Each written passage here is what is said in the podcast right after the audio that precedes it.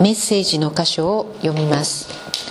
本日のメッセージの箇所はマタイの福音書第5章1節から10節。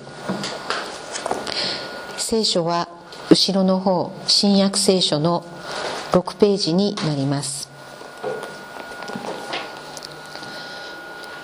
マタイの福音書第5章。この群衆を見てイエスは山に登りお座りになると弟子たちが身元に来た。そこでイエスは口を開き彼らに教えて言われた。心の貧しい者は幸いです。天の御国はその人たちのものだから。悲しむ者は幸いです。その人たちは慰められるから。柔和な者は幸いです。その人たちは地を受け継ぐから。木に植え乾く者は幸いです。その人たちは満ち足りるから。憐れみ深い者は幸いです。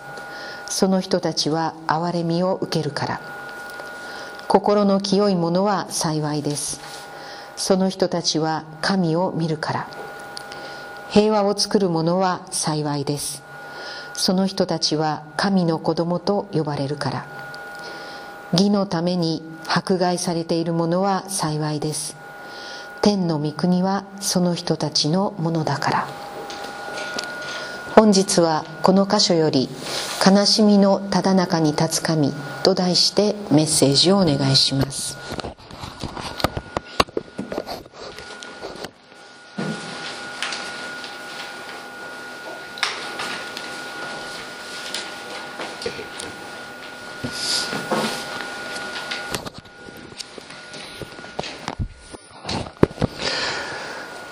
次の連続説教のに予定しているマルコの福音書に入る前にこのイエス様がお語りになった8つの祝福から2つの祝福霊の貧しい者の祝福そして悲しい者の祝福に 2, つ2つの祝福についてお話をしようと思っていました。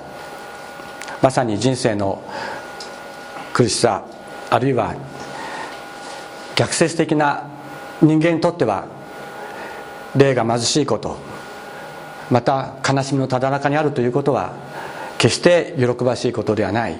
そういう中において神様が霊の貧しい者たちまた悲しい者たちに「お前たちは祝福されている」とおっしゃってくださる言葉を私たちは聞きたいと思っていました。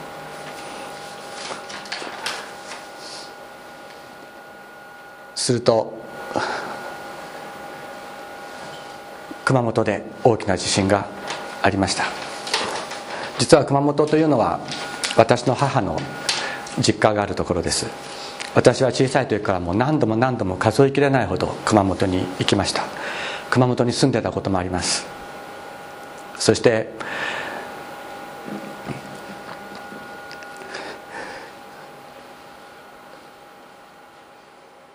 阿蘇今回非常に大きな災害があった南阿蘇。南阿蘇の、えー、垂玉の地獄高原というのは私が小学校の時に小学生の時に初めてイエス様の御霊に触れられた場所です。熊本で多くの人たちの被災する姿を見てまたあの南阿蘇で大学生たちが亡くなった姿を見ても本当に心を触れる思いでした。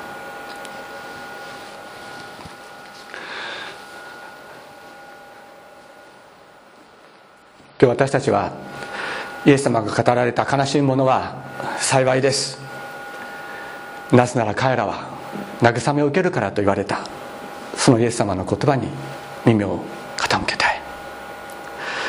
イエス様はどういうお考えでどういうおつもりでこのことを語られたのか。私たちはいや悲しいものは幸いなわけがない。笑うものが幸いだと言うでしょう。しかしイエス様がイエス様が悲しいものは幸いだと言われた時にそこに深い神様のお考えがある。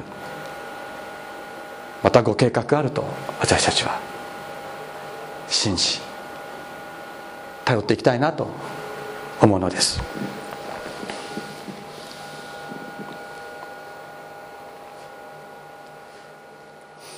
ここで悲しむ悲しんでいる者たちは幸いだと言われたこの「悲しむ」という言葉なんですけどこれはギリシャ語で「ペンセオ」という言葉だそうででして新約聖書には3回しか出てこない言葉です。他に「悲しむ」という言葉はいくらでもたくさん出てくるんですけどもこの言葉は3回しか出てこなくて最も深い悲しみ。英語だと家族を亡くした者たちの悲しみを表す。そういう言葉であります。親しいものを失う悲しみ嘆き嘆き悲しみ悲しみうめき。そういう意味の言葉です。だから例えば、えあの進学をしようとしてる人がですねあの行きたい学校に受からなくて悲しむというのとはちょっと話が違う。そういうタイプの悲しみであるということです。つまりどういうことか。親しいもの家族を失う悲しみ特に親や子供を失う悲しみ夫を妻を失う悲しみというのは何か。悲しみとは一体何だろう？そういう悲しみとは一体何だろうと。私はずっとこの1週間考えてきました。それは自分自身という存在。自分自身という存在を構成している非常に重要な部分というものを失うということです。なぜ親や子供を失う？妻や夫を失うとそれほどまでに苦しいのか。それはその人たちが自分の一部分だからです。私たちは自分という一つの個人だけで存在しているのでありません。私という存在を構成しているのは私の親であり私の子供であり私の妻でありまたここで共に礼拝を捧げる仲間一人一人であります。また小さい時からずっと同じ場所で生まれ育った人にとっては自分が生まれ育ったその土地ふるさとそれが自分自身を構成する重要な一部分であります。ですから大きな災害などがありまた原発事故などがあり自分のふるさとを離れなければならない自分のふるさとが壊れてしまう。そういうことが起こった時には本当に苦しい。なぜか。それは自分自身の。それらが自分自身を構成するものであるからです。また親を亡くすという苦しみのほかに親に理解されないという苦しみがある。子供に理解されないというよりもむしろ親に理解されないことのが苦しいですよね。なぜか親は自分の一部分のはずだからなんです。本当に自分を愛して自分を握っていつも握って背負って歩いてくれるはずだった親からそのように愛され育つことができなかったならばどんなに苦しいでしょうか。それは私たちの存在を真ん中から引き裂くような苦しみ。そういう者たちの中にそういう者たちに向かってイエス様言われたんですね。あなた方は幸いだ。なぜでしょうか？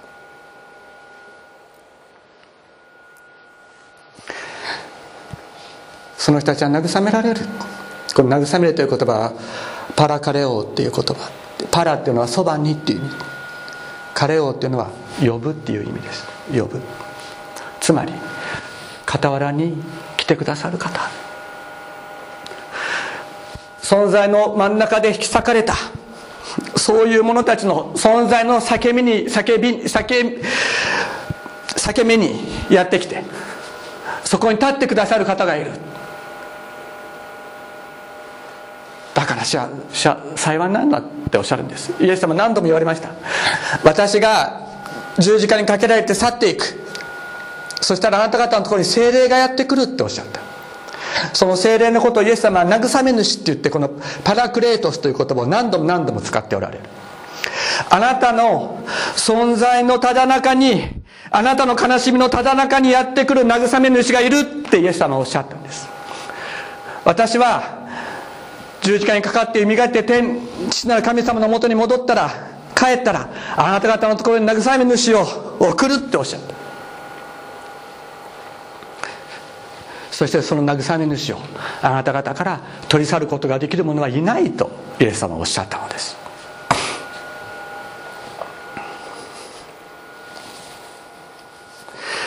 テノール歌手の新垣勉さんという方をご存知でしょうか。沖縄出身のテノール歌手ですが彼はね牧師なんですね。それもご存知だったですか？新垣勉さんという方がいらっしゃる。まあ、今はバプテスト系の教会の牧師をしていらっしゃいますがテノール歌手でもある。この方は1952年沖縄で在日米国人であったメキシコ系のアメリカ人の父親と日本人のお母さんとの間に生まれました。ところが彼は生まれてすぐに不慮の事故で失明します。そして両親はですね1歳の時に離婚しちゃうんです。目の見えない。勉さんを置いてですね捨てて父親はアメリカに帰ってしまいました。そしてお母さんは勉さんを捨てて再婚するんです。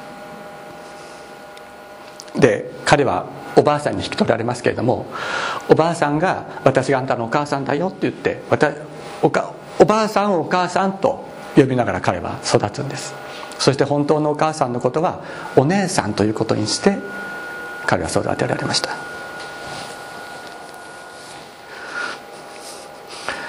で彼は自らの境遇全盲です。目が見え全く見えない。お父さんからも捨てられお母さんからも捨てられそういう境遇に彼は本当に絶望していつか父親父親に会うことがあったら絶対殺す。いつか母親に会ったら殺す。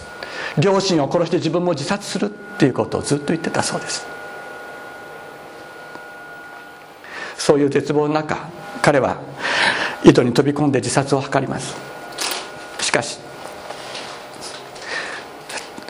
友人に助けられたと言います。そして14歳になった時に彼は彼のおばあさんが他界します。お亡くなりになった。そして彼は本当に天涯孤独になってしまった。そんな時ラジオを聴いていたら賛美歌が聞こえてきた。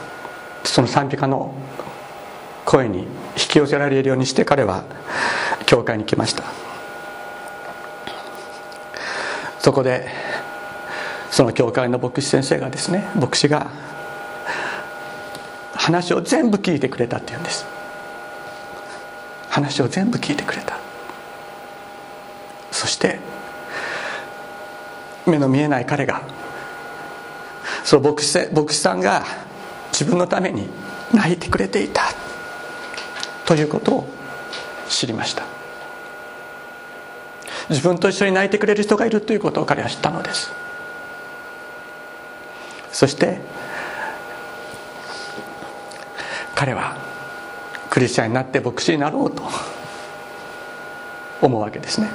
そして歌も好きだったから声楽家にもなりたいと思っていました。そして彼は沖縄県立の盲学校に入り東京キリスト教短期大学今の東京キリスト教大学ですが昔はあの多摩の方に短期大学としてあったはずです。確か府中だと思いますけど。そしてその後青年西南学院大学の進学部の専攻科に入ってバプテスト連盟の教会の副牧師になりました。ところがですねその青年学院大学の大学院に在学中牧師になるための勉強をしている時にボイストレーナーの非常に有名な方だそうです。このアンドレア・バランドーっていう方が非常にあの世界的なオペラ歌手を育てた方だそうですけれどもこの人に言われたんですね。何て言われたか。君の声は日本人にはない。ラテン系の素晴らしい響きをしているって言われた。彼のお父さんはメキシコの方メキシコ系ですね。ラテン系の方です。そしてその先生に自分の生い立ちを語った。そしたらその先生がおっしゃった。辛い経験だったと思うけれども同時にそれはプレゼントでもある。感謝すべきなのだよとその先生がおっしゃってくださった。そして彼は自分に与えられたその声これを神様のために使いたいと思って今まであの父親がいたからあの父親殺してやろうって思ってたけれどもだけどその父親がいたから今この声が与えられている。この声で神様を褒めたたえよう。この声で傷ついた人たちを励まそう。慰めようと。彼は願って。34歳で武蔵野音楽大学に入学しました。そして大学院にまで進んで2001年、えー、寺島直彦さんの「サトウキビ畑」という歌で CD デビューをしました。私たちはオーストラリアから帰ってきた1992年まだえ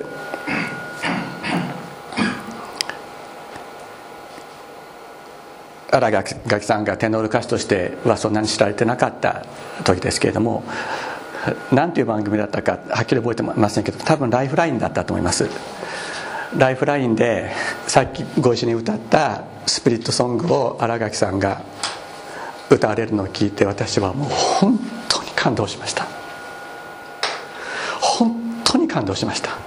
なんと素晴らしい歌を歌う方だろうか。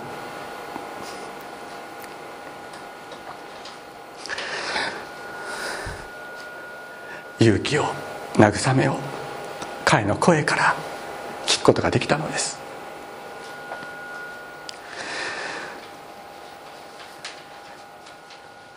目が全く見えない中で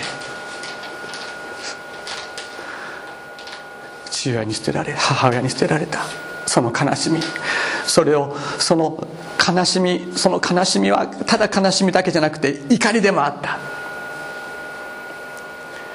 しかしその怒りを神様に全部お返しすることができたのです。だから今彼の声から本当に人を慰め勇気づけ生かす歌が流れてくるのです。彼の存在の真ん中に立った神様がいたのです。私たちもそうです。この悲しみあるいはこの悲しみは怒りかもしれない。なんで？なぜという思いで満たされて満たされることもあるかもしれない。しかしそこにやってきてくださる神様がいるんです。そこに神様がやってくる時に私たちはそこから立ち上がることができる。怒りを捨てることができるんです。納得のできない思いを捨てることができる。そして今まで自分がいろいろ思っていた怒りであるとかそのそういったものは自分が本当に捨てなければいけなかった罪だったんだということを私たちは知るのです。その罪を許してくださる方がいる。十字架の上で私たちにのために十字架の上にかかって十字架を、えー、血を流してくださったイエス様がいます。もう一つお話をします。今日2番目に歌った賛美「It is well with my soul」えー、安家沢川のごとくという賛美ですがそれを歌作ったのはホレーシオ・スパフォードという、えー、シカゴの長老教会の長老だった人が作った曲です。彼は非常に成功した弁護士であって奴隷制度の廃止に尽力してあ4人ですね4人の娘さんたちがいました。そしてでシカゴに多くの不動産があって1900なありましたけども1971年のシカゴ大火というので不動産のもう全てを失った。そしてただ残ったもので家を失った人たちを支えるというそういう、えー、活動をしていました。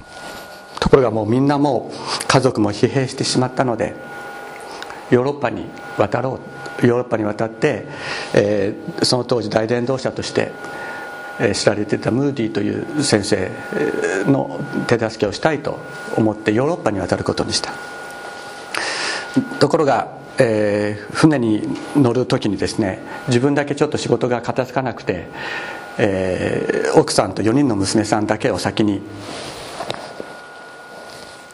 船に乗せて自分後から追っていくことにしました。ところが大西洋の真ん中でですねイギリスの汽船とその船は衝突して12分で沈没してしまった。で4人の娘は海底に沈んで亡くなりそして妻だけが意識不明の状態で救出されました。で奥さんはパリに着いてから一人だけ助かった。私はどうしたらいいんだろうというえー、電報を、えー、ホレーショにですね送りました。で彼はすぐに妻を迎えに大西洋を渡ります。そしてちょうど娘たちが沈んだところに来た時に船長さんがですねここが船が沈没した場所ですということを教えてくれた。その時に「It is well」私にと「It is well with my soul」私の魂にとってはこのことも大丈夫なんだ。私の魂にとってはこのことも大丈夫なんだという詩が歌が与えられた。そして平和が川のように我が道を伴う時も私が行こうとする道をですね平和な川が流れていくように伴う時もあるいは悲しみが海の大波のように逆まく時もまた私の人生がどんなものであっても私の人生がどんなものであっても私に与えられた宿命というものがどんなものであってもあなたは神様あなたは私に次のように語ることを教えてくださっていました。私の魂にとってはこれは大丈夫なんだ。大丈夫なんだ It is well. It is well. With my soul. サタンの攻撃や試練がやってきてもこの祝福された保証私たちをの存在を保証してくれるものがあるって言うんですね。それが私たちの心を支配するように。他のものではなくてこの保証その保証とは何かキリストは私たちの惨めな状態を知ってくださっているっていうことです。キリストは私たちの惨めな状態を知ってくださっている。そして私の魂に十字架の血をご自身の血を注いでくださった。これが神様が私たちに与えてくださっている保証だっていうんですね。だからどんなことがあっても私の魂にとってはそれも大丈夫なんだよと彼は言います。歌いました。そしてさらに歌うんですね。私の罪は私の罪は一部分だけじゃなくて全てがあのイエス様の十字架と共に釘付けられた。私はもう罪の重荷を背負っていない。もう私は罪から解放された。イエス様と共に十字架につけられたからだと歌います。主をたたえよ。主をたたえよ。我が魂よ。It is well, it is well with my soul. 私の魂にとっては大丈夫。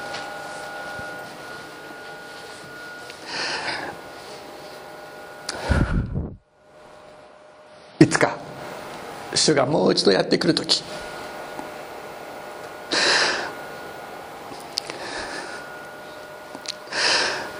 主がやって来られる時があって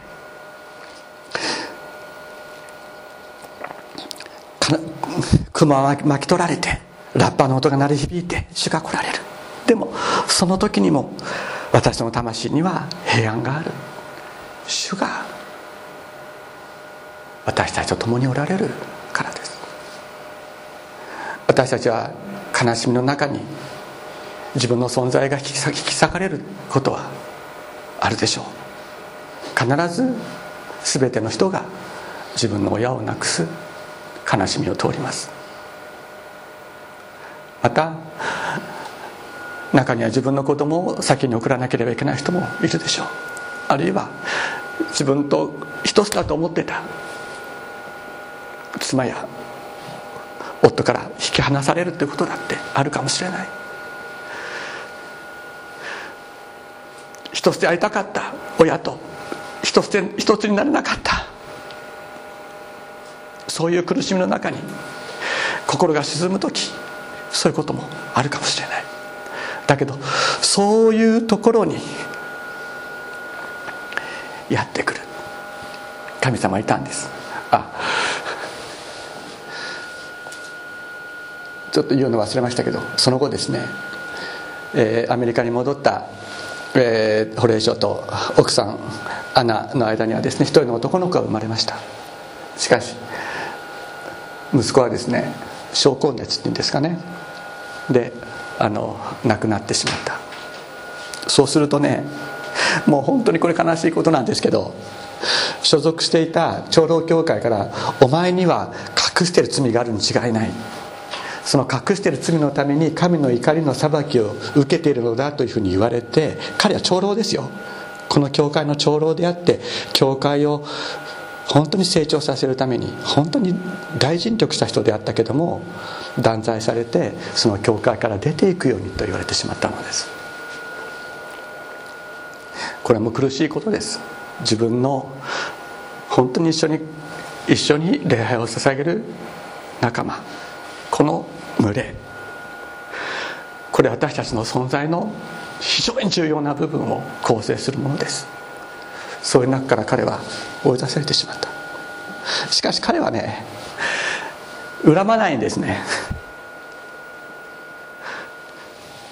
4人の娘が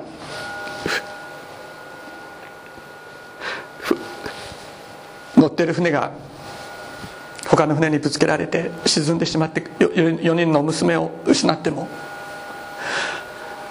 またその後生まれた男の子が病気で亡くなってもまた教会から追い出されるようなことがあってもう本当にどれどれ一つも耐えられないような悲しみです。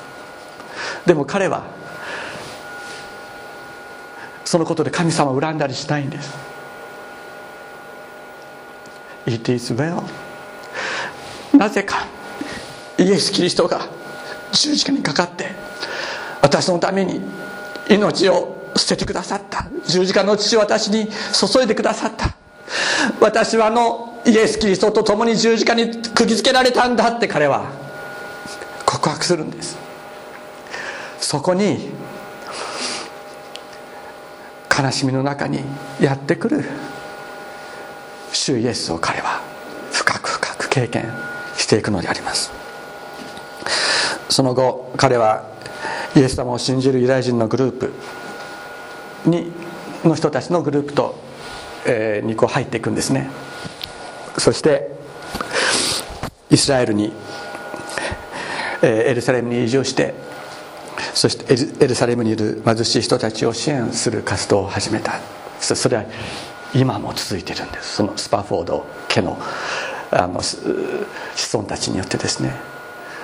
年間3万人の子どもたちに教育を与えたりヘルスケアだから、えー、医療の、えー、支援を与えたりする働きをしている。私たちの。私たちは悲しみがあります。だけど悲しみのただ中に入ってくる。神様がいるんです。そしてこの神様に出会う時に私をこの悲しみのただ中にある私たちをすぐそばにいて支えてくださる神様を知る時に私たちは立ち上がることができるんです。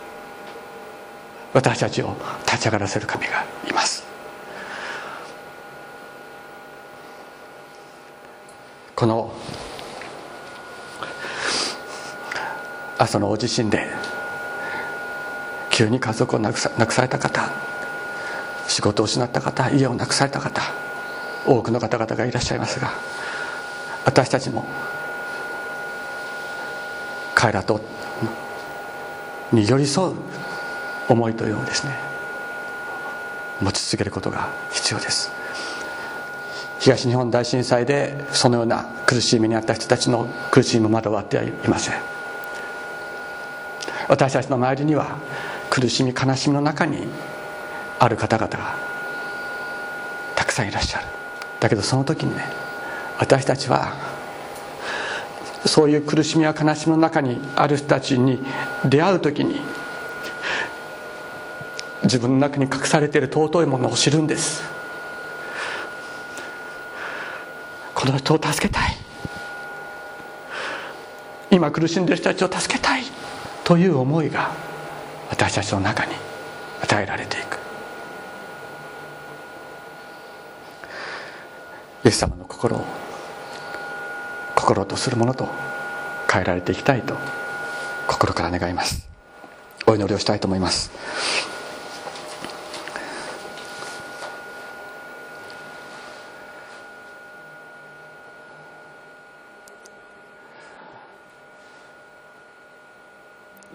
天皇お父様。